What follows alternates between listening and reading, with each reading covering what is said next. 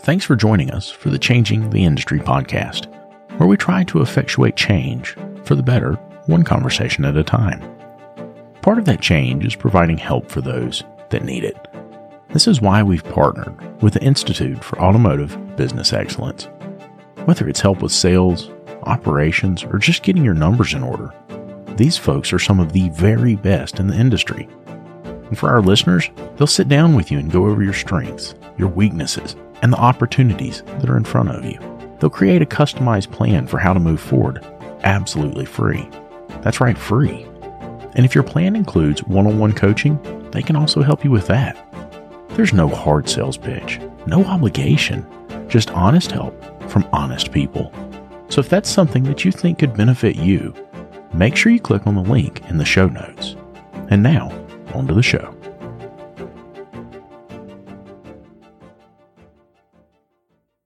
I remember how it used to be. The phone's ringing off the hook. Clients are coming in the front door like crazy, and here comes little technician Timmy. Timmy comes up and he says, Hey, boss, where's my part? Where you want me to go next? What you want me to do? Gosh, Timmy, if I knew, I'd tell you, buddy, but I am covered up. All of that stopped when I found Shop-Ware. With Shop-Ware, you get an industry leading expediter right there in the software. It tells you if your parts are here, where your technician should go next, and how much time they have left to complete the jobs in the day. Go to getshopware.com to learn more. Getshopware.com com. The flat rate thing is another thing that bugs me. It's one of them things, it's like, so we come to work and we have no idea what we're going home with at the end of the week. Most techs are probably spending 10 grand a year on new tools. You know, that's without what we should, should be calling shop equipment, you know.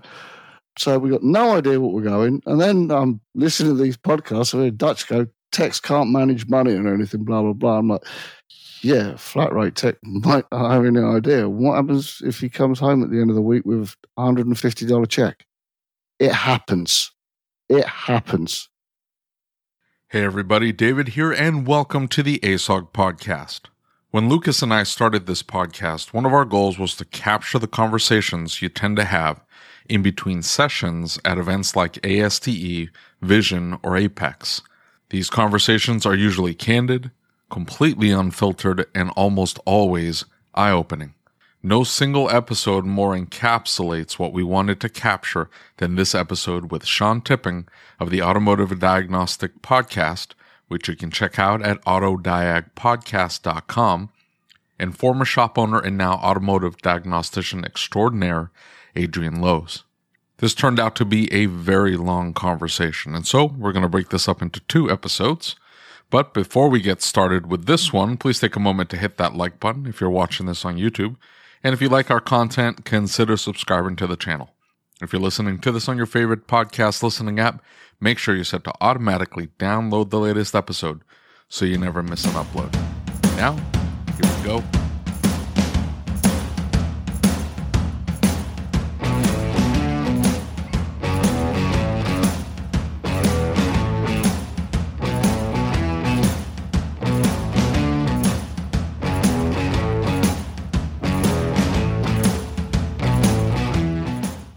What sets you off, Adrian? Let's start there.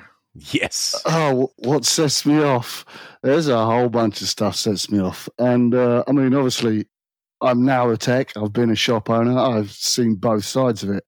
And um, I mean, you see some of these posts about, you know, the can't get the staff, you know, tech shortage and everything. Um, yeah, there probably is a tr- skilled trade shortage. Um, there is worldwide, and it's been like this for a few years now. Uh, it's many things. It's not just pay, but I believe pay is actually a big factor because at the end of the day, no one goes to work just to be told, well done, you've done a great job. You know, you got to work to get paid to feed your family, you know. Um, however, being a business owner side, yeah, you can understand if the techs are not good enough, they don't deserve to be paid top dollar. Um, so it's very chicken and egg. Now I'll start with when I was shop owner looking to employ people. You know, I was on these Facebook groups like Mario's, Cody's, all these different tech groups, and I'm looking and I'm thinking these are what normal techs are like, and I couldn't find anybody like that. I'm like, you know, what do you do when you use a scope to do this? And they look at you like, what? A what?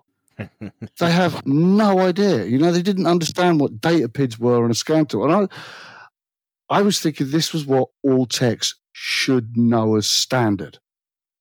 But it turns out they didn't. So I can see why a guy may turn 80 hours a week, but if he can't diagnose out his way out of a paper bag, then to be honest with you, a guy that can turn 80 hours a week changing ball joints, you can find a lot of them compared to the skilled people, which is what I think people are struggling to find. You didn't find that having just saying that, well, I can find somebody to replace ball joints, but I've had that mindset as well. And I found that those guys that just do ball joints break a lot of things and aren't doing ball joints properly. Like you walk by and go, hey, uh, you're going to use a torque wrench on that, right? I've never used the torque wrench before. And you're like, what? Seriously? I had one guy. Uh, he came in and interviewed, and I remember this so distinctly. He was an older guy. He wanted. Uh, he he had a very specific salary demand. He's like, I will only work for salary, and it has to be a minimum of this much. Otherwise, I'm not even going to consider the position. And I said, okay, well, we can talk about that. And we started discussing some of the habits and traits that he had as a technician. And one of the things was I mentioned that hey, we we go we cinch down the wheel with a torque stick and then we set the wheel down and then we go around with a an actual torque wrench. And he goes, Well, I don't need to do that. I've been doing this for, you know, X amount of years. And I go, Well, what do you do? He's like, Well, I know my Cornwell impact really well.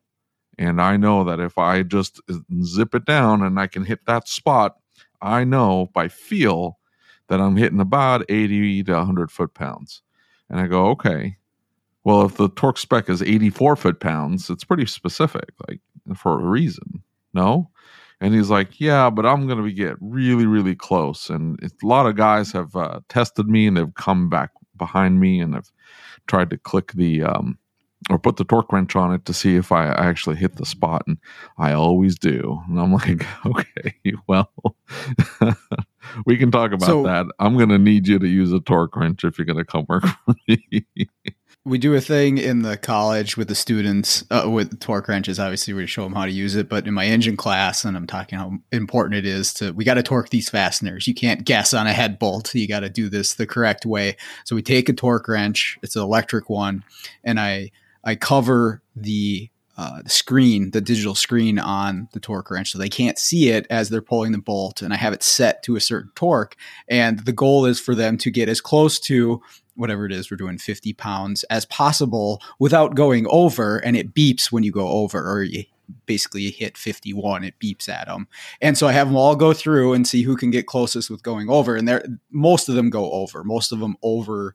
Lucas and i have been telling you about PartsTech for a while now and how it gives you access to unlimited parts and tire vendors and direct integration with over 35 shop management systems. And now they've just launched a new referral program. All you have to do is open your PartsTech account, go to My Shop, and click on the Rewards tab. There you'll find your referral URL, which you can share via email, text message, or on your social media. If your referral signs up for a new account and places five orders in the first 30 days, PartsTech will send you a $100 gift card. That's it. Nothing else is needed. Your referrals can get you $100 just for using PartsTech, which by the way, is absolutely free to get started with. So if you're using PartsTech already, start sharing that referral link.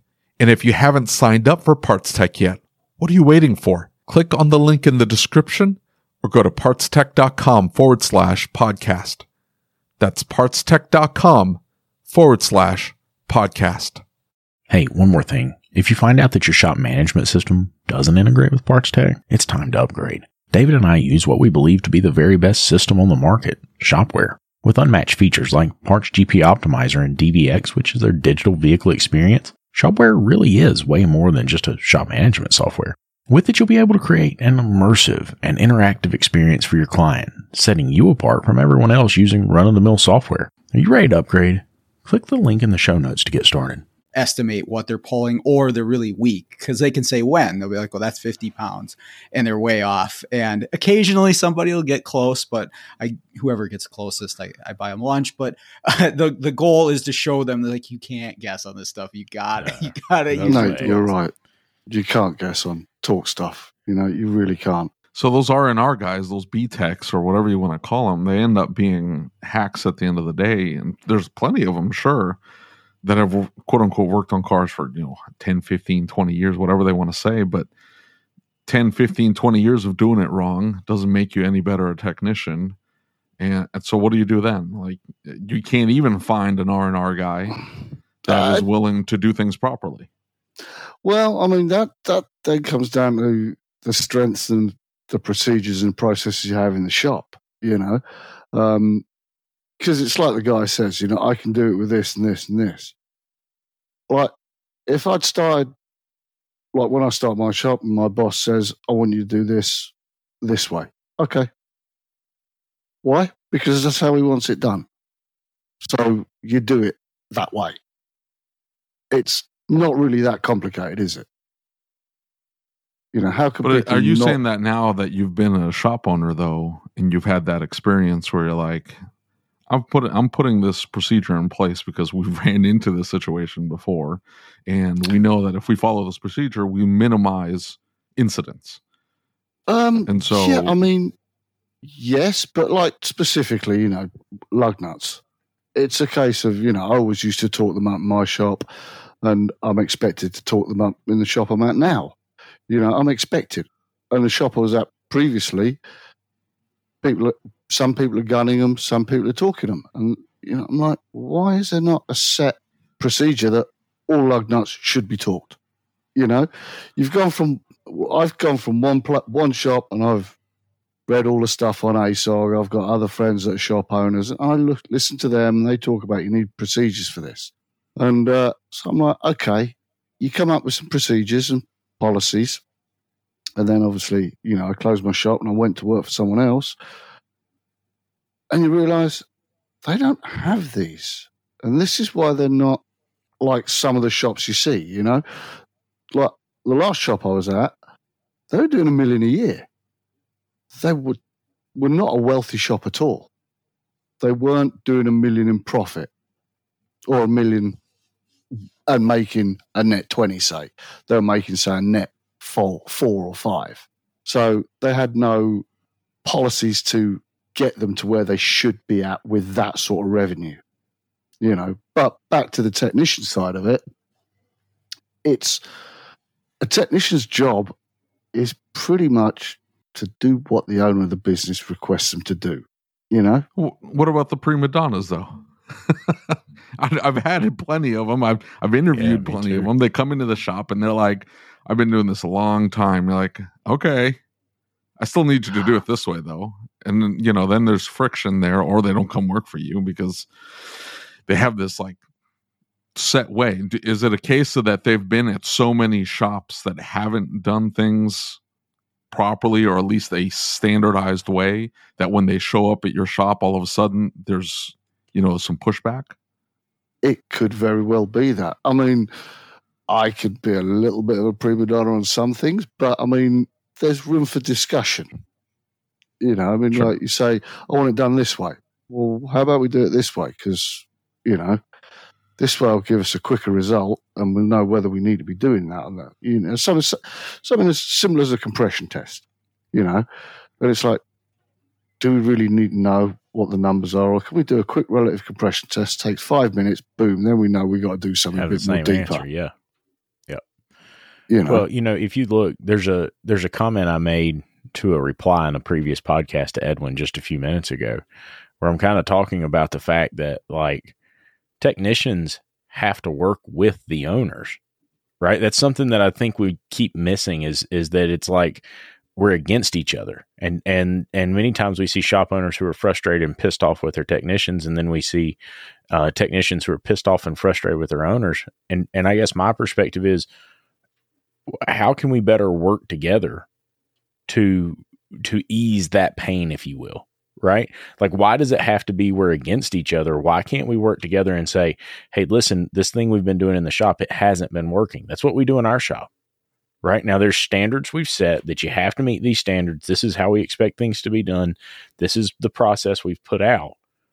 Well, that doesn't work. Okay, well, let's talk about it as a team. Ah, I see what you're saying. Let's do that differently. Why doesn't that happen in other shops? I mean, what what's the holdup? Why why does that never become part of the conversation? Don't know. I can tell but- you. th- oh, I'm sorry. Sorry. Go ahead. Yeah, go on, Sean. Yeah. Oh, uh, so I can tell you some of the shops I go into doing my mobile thing, uh, where I'm doing diagnostics and stuff, and you can tell that they don't have these procedures in place. They don't have. I mean, there's there's normal day operations, and they just keep going through the motions, but it's not a set procedure. There's nothing written out or explained to them. This is how this needs to happen, so we don't run into this issue, right? You can just tell. Um, and honestly, I feel like the guys who are just scrambling to try to keep the lights open, eh, they don't even have the time to think about creating something like that. They're just running as fast as they can from fire to fire to try to put out, Yeah. you know, each thing that's getting messed up or broken or whatever it might be, the problem they're trying to solve at the time. And I mean, I see more of this because those are the shops that I'm servicing, right? Those are the shops that are calling me in for diagnostics, but I don't even I don't even think they've had the time to sit down and consider making something like that and how it could benefit them. So uh, I think some of the solution would be is how do we reach and help people like that that are struggling? But, you know, they might not have the time to figure everything out because they're fighting fire to fire. But like Lucas said, you know, if you had a discussion as a team, it would be the owner doesn't need to have the time because he could turn around and say, right, I want you three to go and figure out what's the best way we can have to check in cars so we don't miss damaged parts or we don't miss a cracked windshield or figure something out, how we can work something out or come up with something. You know what I mean?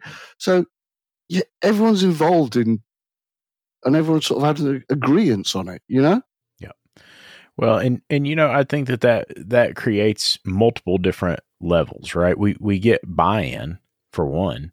Yep. And that's important to me because I, I want my staff to understand this is just as important to them as it is to me, right? I, I want them to care. They're their clients. And Sean just left. I wonder if his internet's bad. Uh, I don't know. There he is. He's back. Can you can hear me? Cool. All right. So I don't need to message you. All right. Where were we? What were we talking about? We are talking about stuff and stuff. So, it, um, Adrian was just said talking about having a team meeting and having some type of uh, feedback or a way to, to give feedback and not have the owner have to come up with all the answers. Um, I, I don't know. Some, I think sometimes it's just the owner not uh, not identifying that there is even a problem. Right. But you were about right. to say, Well, Lucas. You know, I I, I agree with that. I, I think that I think you know we always hear that the the technicians always seem to look at the owner or the the service writer as a problem, right? And I don't necessarily think that it's there a problem. I think they just don't know any better, right? They don't they don't they don't see what they don't see. They don't know what they don't know. So there's no way to to make it better if you don't even recognize it. And I I was in that loop for a long time. Um, and so like now the guys come in here and they're like, Hey, we've got a problem with this. Okay, go fix it. what do you want me to do about it? You know, and, and obviously it's not like that. I, I take care of their needs. We we do our very best to make sure that we are part of the, the solution, not part of the problem. But I guess my point is is that they need ownership of the problems and the solutions. If if, if ownership solves all the problems, the technician never realizes they have the power to solve the problem. In the same respect, it's the same for the owner. If they continually put everything else on, or every problem, everything that comes up on someone else, they always look at, I don't have the solution. It's Bob. Right. So I think it has to be a very team built aspect that we're going to work together to solve this. It's not somebody's fault. It's not something that happened that somebody caused. This is a, a team, and we're going to solve the team's problems as a team. Well, right? look look at the uh, the example he gave though. He said the check-in process, check-in slow, or Yeah. they miss a cracked windshield, and the technician may come to the to owner and say, "Hey, if we do it this way, we're not going to miss the cracked windshield next time." Right. What does the owner do with that? Sure, let's try it. Right? I mean, worst case scenario, what what happens if we try it? You know, I'm going to be honest. I mean, I came from uh, big corporate world in Britain, actually the largest airport company in the world. Um, and we had engineering directors coming down and they were like, right, this is what we need to do. How do you guys think this is, think would, what would you guys think would be the best way to do it? That was their first thing. It was literally like almost if we get you to come up with the ideas, you're not going to complain about doing them. Right. Yeah. And they're going to get done probably, you know? That's very true. That's and very it's true. it's a very a very different mindset I've noticed over there than it is here, you know. But it's it's what they call the upside down triangle. So the guy at the pinnacle is actually at the bottom. That's what they say, you know. That's corporate jargonology for you, but you know. Yeah. Well, I mean, go ahead, David. no, no, go ahead and go ahead. Well, I, I was just going to say, like, you know, if if we look at it from that sense, right, and and maybe maybe we start at the technician, right, and we say the the number one thing we want to accomplish is the wheel doesn't fall off the car, right. That that's the most important thing we have to come up with. How do we accomplish that? And we work back from that, and the technician gives his input, and then the service advisor gives his input and the the owner and the QC tech and the whole nine yards. I, I think that the process has to involve everyone for the simple fact that you know, like the service advisor. We were talking today. We had a situation where the quality control technicians both started working on a car because they didn't realize they had other cars to work on that they could have been doing two at the same time and we found that the service advisor did not know part of the process. And even though we've talked about it and we've trained on it the whole nine yards, he missed that little part of the process. And that one part of the process not only caused time, but it caused frustration. And it was just a simple little fix. We talked about it, we worked it out as a team and said, hey, here's how we'll do this next time. So I think that building those processes as a team kind of gives everybody ownership, like you said, Adrian. It's very important that they have ownership of the solution because it's theirs. They came up with it. They talked about it. They worked through it. Now, what do you do when you get a technician who shouldn't be part of the solution? Is that bad to say? Like, uh, you know, I, I Adrian, you've seen me make post about the, the one technician I had. I mean, this dude, he wasn't going to do DVIs and he wasn't going to torque bolts and he didn't care about the quality. I mean, clearly the answer is firing, right? I That- mean, that's just what we're Um, supposed to do. I mean, but- yeah, that's that that becomes that's just not an employee. You know, it's uh, Right. it's like you know, I've always been a European guy, but I'm lucky that I don't have to work on Cadillac Northstars, but I could quite easily say I don't do them. You know? right, right. But if my boss that would be a wise statement. if my boss says my friend's bringing one in, fix it. Guess what? I've got to fix it. You know. Right. That's very true. So, I mean, how do, how do you approach the the situation that you found yourself in, Adrian, working at that other shop that was doing a million plus and was probably not netting very much? And I, I remember some of your posts when you moved into that shop, and I remember some of the conversations you had about they don't have this tool, they don't have this, they have no idea how to deal with this, they can't diagnose anything, and I mean, uh, so you those those shops could be taking in technicians, maybe young technicians, because that's probably what they're attracting people that don't know any better, right? They don't know the difference between a good shop and a bad shop. They don't know the difference between a well equipped shop and, and a shop that doesn't care um, or doesn't know the importance of being well equipped. And so they come into the field. Maybe they gain some competence doing ball joints or whatever. And hey, how do you want me to diagnose this problem with this car? I don't have a scan tool. The service information says I have to have this special tool or that, this, that, and the other. Maybe they haven't learned how to problem solve and then they get run off. They're like, man, screw this. I mean, I'm making 15 bucks an hour to deal with all these problems. You know, the, the HVAC company's offering 30 and the systems are much simpler. They're going to provide me tooling and a van. I, I don't have to deal with this garbage, and then they're off. I- no, how- you're you're exactly right. did right. you see I that happen? Uh, no, because I mean, they had one guy who was he was an okay parts changer. Um, had another guy was okay parts changer. Um, I was trying to explain to them about using scopes for diags and what have you. One of the lads started to show an interest, and then that was it. The other guy didn't even blink an eyelid. Um, I still speak to the owner of the shop now. I'm friends with him. Uh, they've got a new guy in there now who I've known for years. Um, he's fantastic tech. He really is wanting to learn scopes, pushing the owner to buy a Pico. The owner's thinking about it. I'm actually looking at holding a basic how to set a scope up class, how to test for injector pulse, how to check for compression test, how to check cam and crank correlation, blah blah blah blah. Just simple things, you know, the, get them on the on the road to learning. You know, um, he said, "Yeah, come in, do it." You know, blah blah. I said, "You know, I'll come in, do your shop for free. We'll get a couple of other shops in, maybe charge them, what have you." And he said, "No, no, no, no. We got to pay you and everything. You know, blah blah." Um, the pay was okay, but it was flat rate, and uh, you know, we had a couple of, or I don't know, a week or so where it was uh, we had a hurricane. Now, imagine what that does to your flat rate pay structure. Yeah. Yeah. It's not good, you know what I mean? right.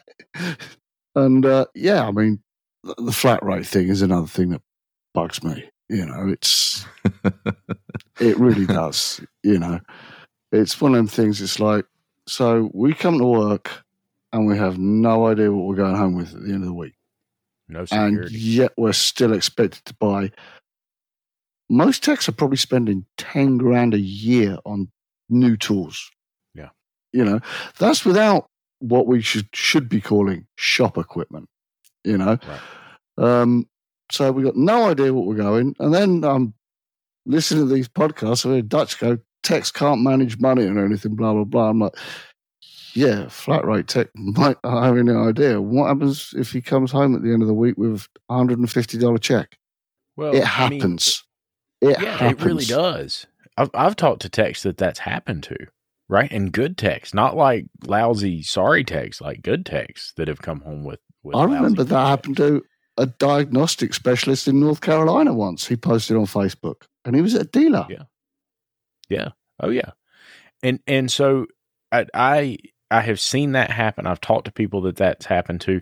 I've got shops around me that pay their guys like fifteen bucks an hour, right? and and that's they call them their technician. And I, I watched one shop bring in a guy, and they're like, "Hey, you ever changed oil before?" yeah. All right, you're our new technician. what? Come on now. Um, Good and- Lord. And I, I was literally standing there for the conversation, and and you can tell in the quality, right? And I I think it sucks because it gives us all kind of the same image, right? We all end up looking bad. Um, but in so many different ways, I think if we're going to fix it, a good techs have to leave bad shops. They they can't stay there. They can't continue to do that, or they've got to help them fix it. If they don't know, I mean, how do we start that conversation? Because you've been on both sides of it, Adrian. Yep. How do we start the conversation that says, "Hey, listen, um, I've got some concerns with the shop. Now, it's not your shop, right? Mhm. Now, I would be open if my guys came to me and said, "Hey, boss, we've got some concerns. Cool, let's talk about it. We need to look at the financials. What do we need to do? Cool. Um, but how do you start that conversation? How do you begin to build that from your perspective, Adrian? It's very difficult because you don't want to be that. Um, oh, I used to do it this way, guy. You know, I used to do it this way. I used to do it this way. You, you don't want to be that guy. Um, it's very hard because a lot of owners don't want to hear it. You know, they simple as fact they don't want to hear it. Um, I, I, mean, it's a very difficult conversation to have. Um, it's where the owner, as the leader, needs to approach people and say, "Look, I'm having a problem with this. What do you guys think?" Because chances are, majority of shop owners out there have got technicians who've worked at other shops, right? Or they've worked at big dealers or wherever. And he says, Look, we've got a problem with this, X, Y, Z. Uh, How do we deal with this? One guy could say, Oh, when, when I was at the dealer, we used to do this. oh, when I was at this shop, we used to do this. Somewhere in the middle, that's probably a pretty good answer. You know, so it's rather than the owners sort of like sitting at the helm and going down with his sinking ship, you know, he sort of needs to start asking for screaming for help, you know? You think it's an ego thing? You think it's that that we're just so proud and so arrogant that we're unwilling to be like, "Hey, I need help." And and is it possible that that guys look at it and they say, "If I ask for help, that's a sign of weakness." I mean, do you think that that plays a part into it? I don't know if that's. I mean, it probably does have some part in play, you know, to play for it. But I mean, when it's your business, it's uh, you've got to put pride and ego aside, really, haven't you? You know, when it's every you should. I don't think that happens, though. I don't think that's the case. I, I think a lot of guys, open and gals, although I don't think it's a. Uh, um, I don't think you'd it'd be as prevalent if it was mostly women running these shops. I, for whatever reason, I just I don't think I've met a one. No, I shouldn't say that. I have. I know I've met at least one that probably was causing more problems than helping. But um, I, I, think it is an ego thing. I think the the shop owners show up and they expect that I'm a know it all, and uh, you know I, I have got all the solutions, and I'm going to do things my way, and it's my way or the highway. And you know if they run into a problem, I don't think they're that uh, quick to to ask for help of their staff specifically, if that makes sense. Or is that or is that a thing from their environment? They've been at shops where they've never, they've always been treated like you're just a tech, go and work. I'll, you know, they've never been asked for help and they've watched that other business fail in effect, you know, and they think, I'll do it my way because my way is going to be better. Is yeah, why, and, why and are they David like talks that? about that all the time. You know, and that, that David talks about the cycle, right? And, and how this keeps happening over and over again, you know, and it's like, how do you, great, we know that it happens, but how do we stop it? You know, what what is the next because it keeps happening, right? The cycle keeps happening, the the texts keep ending up in the same shitty position. How do we eventually stop it? Like what what is it going to be that breaks the cycle if nothing else for four or five shops that are listening? What what are the tools that we can put on the ground that say here's how we're going to stop this? I think a lot of shops they've got no vision of what they want to be. If that makes any sense. Yes, so that they, they, have no idea how to get there because they don't know where they want to get to. That's ninety nine point nine percent of shops, though. You know, I mean, I remember s- sitting there at my shop going, "Okay, I want to be like Seth. That's what I want. I want to be like his shop. That's what I want my shop to be like. Because not three or four locations, just one of them. But, you know, but we're a European shop. We just want to specialize in Europe. Boom, doing that. And I went, did a uh, training class for his dad in Miami. Fantastic class. Um, we ended up staying up drinking afterwards at the bar. I learned more at the sitting drinking, talking to Seth and Frank Capelli after the training class than I learned in the training class. Yeah, I've, I've definitely been in that scenario a time or two you know, but I, I knew where I wanted to be going towards. How how many know where they want to be going towards? That you you wanted the the Taj Mahal building and like you know the polished floors and the. Have you ever seen the lobby of Frank's shop? Yes, that's what I want. I it's gorgeous, I, isn't it? This is going to bring on to another thing of mine. Um, it's Lucas mentioned about the image technicians and we're all get to say tired with the same image. Um, I had a young tech come and work for me. You know, he used to work at AutoZone. He wanted jobs. So I gave him a little job. Know, come work for me. It's like GS type thing. And I ended up taking him to the Jaguar dealer with me to go and get to go and pick up some parts. I said, "Go and look at the shop." He's like, "Oh wow, it's amazing! Look at that." I said, "Now look at the technicians." He's like, "None of them are dirty." And I was like, "Yeah, they've probably got two or three shirts. They get changed."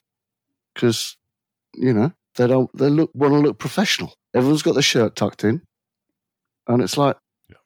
why is that not common practice? Ask Reed Ratchet and Wrench, and they'll be top shop, whatever, and they'll show the team the guys are in jeans, and it's like, come on, really? I mean, people talk about comparing ourselves to doctors. When was the last time we went to doctors he was in jeans or a shirt untucked? There's some out there. Doesn't come off pretentious though. I mean, I, I I don't think I could do that. I don't I don't think I could. I don't know. Force that. I mean, my guys are in uniform and they've got you know signed shirts and pants and you know you if I- I have one tech he keeps ripping his shirts and he will wear, wear that ripped shirt and I'm like, hey, change your shirt. Like, come on, quit coming into work with that shirt on. It, it you know it look it doesn't look good. Um, but I, I don't know. Like we have we have a Jaguar, Land Rover slash Porsche, Mercedes. They they sell all of the luxury brands all in one location. That place is just it, it's pretentious. It's smug. It, I don't know. And and those customers, the customers that go in there, they definitely uh, want that feel. And um, I, I don't know. I just that's not my personality, and I, I couldn't be in an environment like that. Like, I'm, I guess I'm too goofy. I'm too unprofessional. I'd, you know, I'd, I'd say the wrong thing. Um, you know, I just I couldn't do it. Now, do you want to go to a five star hotel or do you want to go and stay at Motel 6? But this has to be a happy medium. Like I'm okay at the Hampton. okay, It's the but high end restaurants with David. It's not. It's not. Listen, you're not going to get him with hotels. You talk about a Michelin Th- star restaurant. different, Now that's Hold on, a no, whole that- different. That's different now. I it the the if the restaurant if you're going for a one time experience, then yeah. I mean, I'm going to go to the Michelin rated restaurant, and I'm I'm okay dropping a thousand bucks on the meal. I have no problem with that. But I know that's going to be a one time. You know, I, I'm not I'm not going to be looking for that every single time. And most of the time, I'd rather just cook at home. And so that that's what I'm talking about. Like I- I'll I'll give you the the the home cooking at my shop. And yeah, if you want the Michelin rated restaurant that's got the microgreens and foam and it's 250 bucks for that plate, but you know, it, it's just a one bite experience, quote unquote experience, right? Um and it's 250 bucks for that one plate. But it'll blow your your your socks off on how it tastes then go for it. But if you want that every single time, it's like, okay, well then I'm not for you. I have, you know, we we serve biscuits and gravy at our restaurant, and that's what you get. They're really good biscuits and gravy. They're fantastic biscuits, but it, they're biscuits and gravy. You can't frou frou that up. Like you, it's you, you can only get so fancy with that. And so I'm not going to charge 250 bucks for the plate. And so, uh, it, and, but that that has everything to do with my personality. I mean, Yeah. you're building a brand new shop, Lucas. Is that how- what's Well, what's the look, shop? I'm gonna making look? my brand How's new it gonna shop feel? look like a big red barn, right? And and I I do plan to improve in some of those areas, right? There's some exterior appearances and some work areas that I have no choice but them looking like they look now with this shop. That when I move into the new shop, that's going to improve. But I was sitting here thinking about this as you guys talked, and I'm kind of feeling bad about myself, like. Uh, we don't always tuck our shirt in. We don't, you know, like, um, I'm, I'm judging myself here and oh man, there's that big stack of tires down there, and it looks kind of gruddy. Um, and and we work to clean those things up. But one of the things, you know, while we're on the restaurant kick, one of the things that's really important to me when I think about going to a restaurant to eat is consistency, right? And there's this great little restaurant in my town called Tucker's, and it's been there since the early '90s. It's in the mall, and it's not some super special restaurant, right? It's not got all this jazz or anything else. But the one thing it always has is absolute consistency. You go in and they seat you really quick and they take your order really quick and the food tastes the same way it tasted last time and it's never cold or hot or what you know it's the way it's supposed to be and it's always very very consistent. And that for me is important. And I think that's one of the areas that has made my shop more successful than it was in the past is that we we put processes and policies in place that made us consistent. Right? Is that a Euro And- thing? You think? it could very well be, um, but I think it should be all shops. I mean, why not? It's, I mean, is it pretentious or is it professionalism? Yeah, Where's on the on line? restaurant Where's the- thing too. yeah. That's the that's the thing. That's where's the line? What's that, Sean?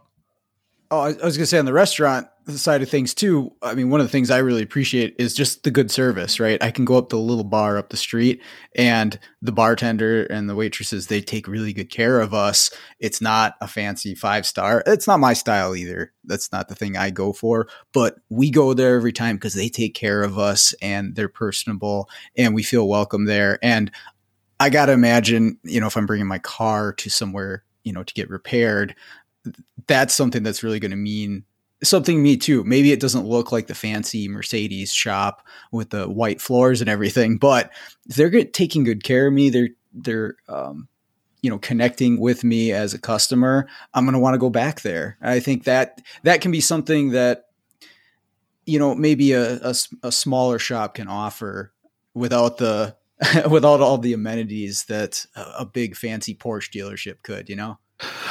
I totally agree with that. But my issue is, you know, every Facebook group, every, you know, all the podcasts, everyone's like, we need to be more professional. We need to be treated with more respect. We need to, you know, we should be looked the same image as, you know, doctors, lawyers, and what have you, because we're professionals. And, but until we're actually looking like them, we're never going to be treated like them. and acting like them, we're never going to be treated the same. Yeah. Unfortunately, yeah, I can see image that. is I, I everything. See, I see your argument. I really do. I really do. I just I just don't know like like we were just saying. I don't I don't know the happy medium because I don't know like um I I know that I um rather than looking at it as a we should be the same as doctors and lawyers. I I think that's a bad analogy. But I can definitely see the restaurant thing and I, I don't want to be the dive and for sure, right? But I, I know I don't think I can push to get to the point that we are um, a Michelin rated type place. And, and you got to think like the guys that are doing that, the the the people that are that are pushing their restaurants to that level, they're making a lot of sacrifices. They're putting in a ton of work, and it's a it's a it's a little mixture of business acumen and genius and I don't think a lot of people have that. They they're just they don't have the skill or the talent. Maybe they can get the skill, but the talent may not be there. I don't know. There's that there's that uh, Hong Kong joint. The guy just serves chicken for lunch. You, you guys know what I'm talking about? No, no. He, so he won a Michelin star. He serves chicken, and it's a, it's like a, a lunch stand but people line up for hours to get his chicken. I'm not I'm not kidding. Look it up, and it, it's it's like three dollars for his plate. But it was so good that that they awarded him a Michelin star. It's in Hong Kong, and uh, and again, people line up for hours, and you almost want to just. I know what I can do, and I'm going to do it as well as I can possibly do it. And yeah, I think that does mean being a certain level of professional but I'm going to focus in on what I do extremely well. And some of that is just cutting up with customers, you know, being goofy and you know, being goofy in my in my marketing and having my kids in my marketing and you know, having a silly website and you know, make may, maybe not making it as serious as say Frank shop. You know, you go to Frank's shop and everything looks clean, pristine, crisp. You know everybody like you're saying it, it gives that vibe. And I, am not to not to say that his place is pretentious. I don't think that's the case. But it, it gives off a certain vibe that i just it's not my personality so i just w- would fail at it miserably even if i tried it even if i just said i'm going to do this to the nth degree to the eh, to, to the best of my ability i'm not kidding i just as soon as i see the opportunity i just i wouldn't be able to swallow the joke and i'd you know I'd say something that you shouldn't say, and it, oh, I guarantee I screwed I it up. I guarantee. oh, I'd love and, it. And you know, here's the thing: is that I, I don't. I think there's more than one way to bring consistency and professionalism, right? I, I don't think it has to fit the same mold in every single shop, but I, I think you know, for instance, I'll I'll never forget this. The the tech that I always tell the stories about that I had problems with the second day he worked for me, I asked him to go move a vehicle out of the parking lot, and I should have fired him. And I knew I should have fired him. And I, I, I still to this day say to myself, why didn't you fire him right then and save yourself all the trouble? This guy goes flying through the parking lot wide open. And as he does it, he's passing the client that owns the vehicle he's in he's like raising Cain in this person's vehicle, right? So, Sean, if you could please make sure you teach your students that. Please don't, please don't do that in a client's vehicle. If you want to do that in your own vehicle, fine. Um, but I guess my point is, is the little things like that that we can do, properly treating a client's vehicle.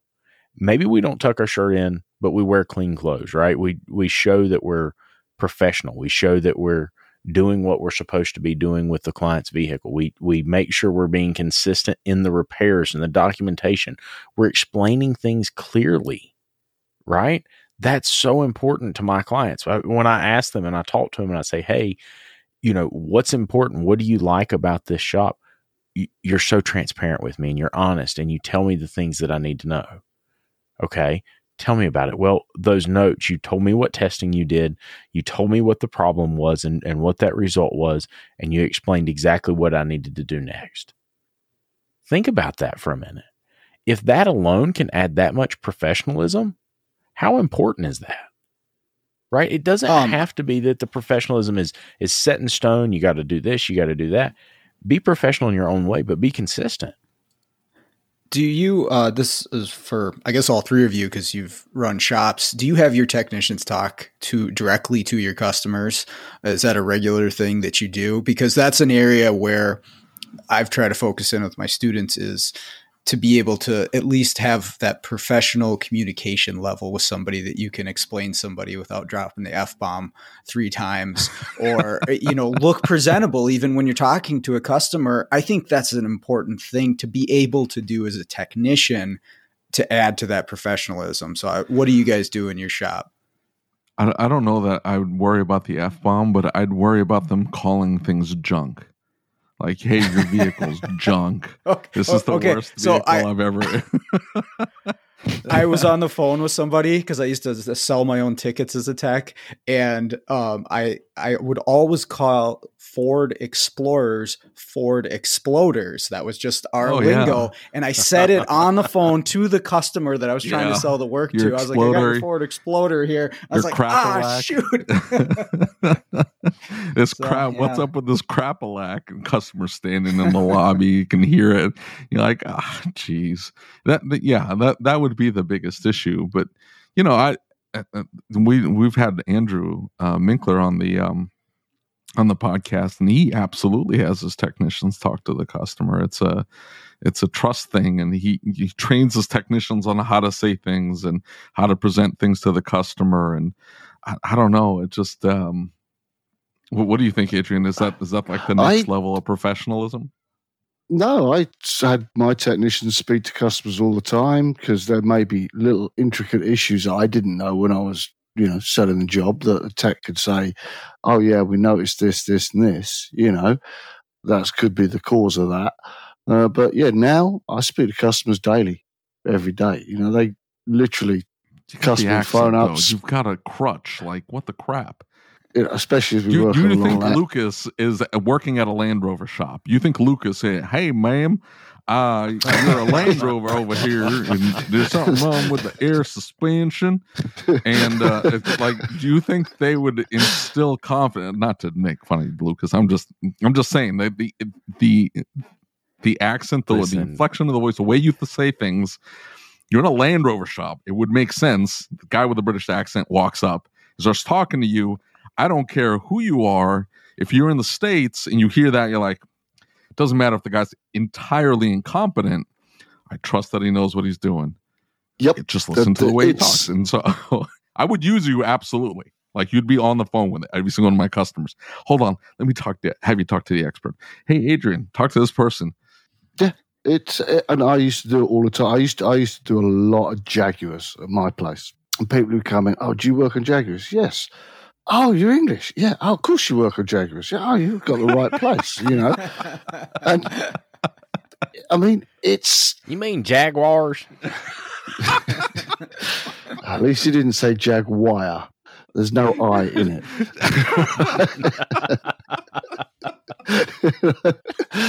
but uh, yeah, it does work. It does work. Well, I hope you enjoyed this episode of the ASOG podcast. If you'd like to catch these episodes early, including part two for next week, you can do so by becoming a patron. Just go to asog.site and click on the Become a Patron Now button. Becoming a patron helps support the show, gets you several perks, and is tax deductible. Make sure you're subscribed to the podcast and on YouTube so you never miss any upcoming episodes, including part two. And as always, if you have any questions, comments, or concerns, shoot me an email. My email address is david at asog.site. That's D A V I D at A S O G dot S I T E. Until next time.